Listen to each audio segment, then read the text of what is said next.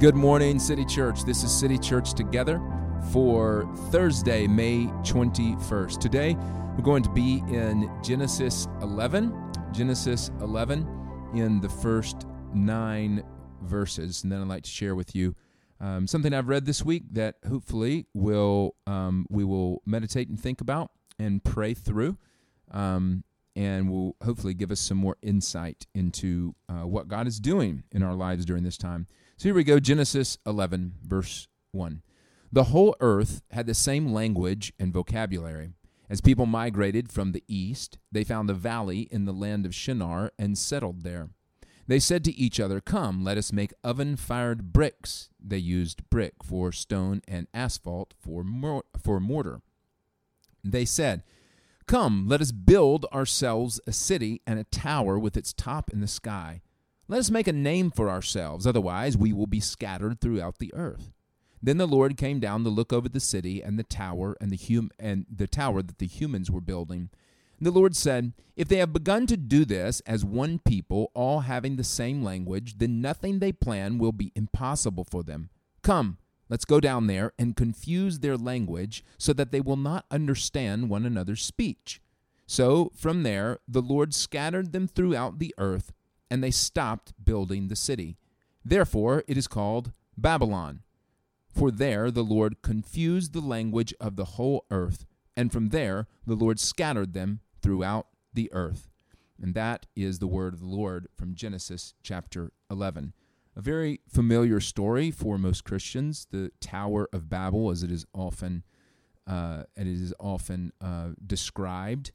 And what happens in this story is that you have, um, if you'll allow me to shrink it down like this, I don't know how you'd not allow me. I guess you could turn the podcast off, but here's what I'm going to do I'm going to shrink it down to this idea the idea is that humans came to a point where they understood, they thought they had understood that their technology could allow them to eliminate the need for God. In other words, let us come, let us make a name for ourselves. The name that God has given us, His image bearers, is no longer important to us we will create for ourselves a name. We will conquer through our technology. Okay. Now, right now, technology is in a, or we as human beings are in a very interesting point in history with technology. Um, on one hand, um, I mean, just yesterday, I'm reading a new article about screen time and social media use among teenagers, particularly teenage girls, and where screen time is is or is not affecting, and what social media connection to um, other people's lives through social media platforms is particularly doing to our teenage girls and their depression and some other things. Uh, gosh, I could go on. I mean, I could talk about physical maladies. You know, I I had 20/20 vision until I started using a computer every day to prepare sermons, um, and so now I'm, I'm I have to wear glasses, um, which is itself a technology. So technology is not good or evil, but what we see here in Genesis 11, and technology, of course, is keeping us connected this time. I mean, our church is using technology in order. Many of you this past Sunday, just in us being in a Zoom meeting all together for the first time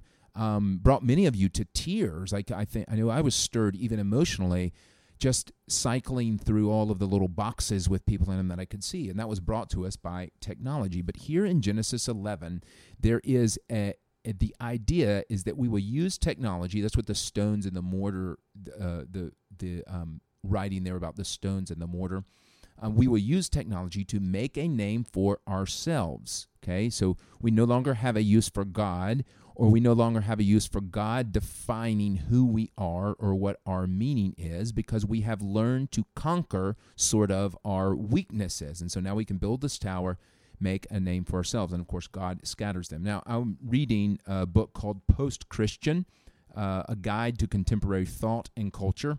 Um, I know you got. If y'all were going to the beach this summer, you're dying to pick this one up. You should. It's a page turner. You should wait till the end. It's a twist. Okay. Um, he's been dead the whole time. Um, but this is uh, this is Post Christian by Gene uh, Edward Veith Jr. Um, a fantastic book in the vein of Nancy Pearcey. If you're if you enjoy her books or you're that type of reader. Um, but anyway, I'm just sort of getting started in it, and I was struck by a passage that I read um, yesterday, I believe, uh, maybe this morning, actually yesterday. Um, listen to this. I'm just going to read this brief passage. Gene Veith writes, and I quote Technology has allowed us to overcome many of the limits imposed on us by nature. Technology has also extended our human powers. Distance has been all but obliterated by automobiles, aircraft, and telecommunications. Scarcity of food and other necessities, which has nearly always been a part of the human condition, has been greatly mitigated by agricultural technology and the Industrial Revolution.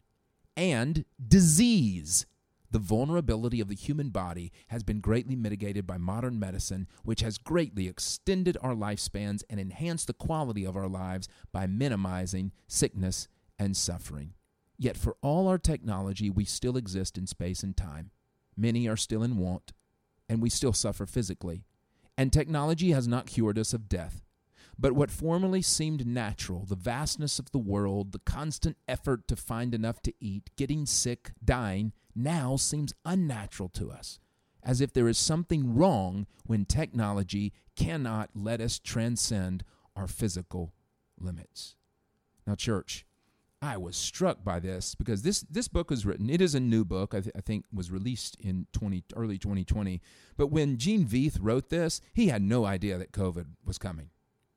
And the three things that he lists here as the things that humanity has used technology to overcome distance, scarcity, and disease. Those are the very things that have been brought back to us by this pandemic. Distance, we are literally social distancing. We are distant from one another. Scarcity, toilet paper, anyone? Remember the meats, especially in the first few weeks of this? Um, we can't do something, even our grocery shopping is different. We can't find some of the things that we just thought were sort of all right to always find. And of course, disease that he, he mentions. We've got a, a, a disease without a vaccine that spreads very rapidly. Suddenly, all the things that we felt like we had conquered, or at least had a pretty good hold on with technology, it's like we've been set back, which is exactly what happens here in Genesis 11. God sets back these folks who had decided they were going to get the kingdom without the king, which is exactly what sort of post Christianity or secularism does. We want the things of God's kingdom without the king, God Himself, that comes with it, without the rule and authority of a king. We want to achieve with technology the kingdom of God peace, justice, righteousness, love, all of the things that come with the kingdom of God, we want to achieve. COVID 19 in this period that we're in is sort of a magnifying glass of what we were already experiencing, which is what Gene Veith points out in that second paragraph I read. Yet, for all of our technology, many of us are still in want we still suffer physically, and technology has not cured us of death. COVID, th- th- this period of time with COVID 19 is focusing in on disease is still real. You have not, even with your technology, solved distance because I, I don't know about you guys, but even a Zoom meeting is not good enough, like to put me together with you. It, it's sort of a placeholder, but it's not the ideal. Now, here's the good news and scarcity, of course, you know, understanding that um, we we can't have what we want all the time. Here's the good news. Right after this passage in Genesis is Genesis uh, the second half of Genesis 11 is setting up Genesis 12, which is the story of Abraham. Now, why is that significant? Because it is from Abraham. Abraham is part of this line, this seed that God um, picks up and says, You, Abraham, from you, you will be the father of many nations, and from you all nations will be blessed. So you have these folks who have rejected God with their technology to make a name for themselves. God, to spare them, scatters them so that they don't build a kingdom without God as their king, which would be to their ultimate demise. And then and, and that's not just like a punishment. then God comes in and he says, okay, time to start over and give these humans the redemption that I want to give them. You, Abraham, it's time to bless the nations. In other words, it was the failure of their technology to make a name for themselves that opened the door up for God to bless the nations. Now, that to me in this time, City Church, is incredibly encouraging for what can happen both in my personal renewal and also the spirit filled revival that we are praying for. God, where is your Abraham moment that will follow this Babel moment for us, where technology is being undone? We have not overcome distance. We have not overcome disease. We have not overcome scarcity. That was all a very thin veneer. So, God, where is this Abraham moment where you come in redemptively and say, It is time to bless the nations now that I have saved you from yourselves and your dependence on technology? I don't know what that looks like, but I'm excited about it. And I hope we as a church will pray for that spirit filled revival, that Abraham moment of redemption to come. So let's be silent together and pray in that direction.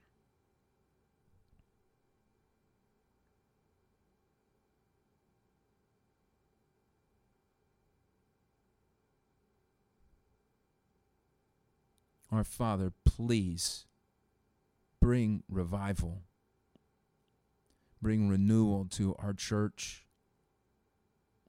bring renewal to us, to me,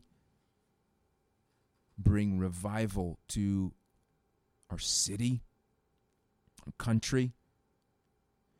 And we recognize, even through the Abraham story, that hope and revival might start off the map.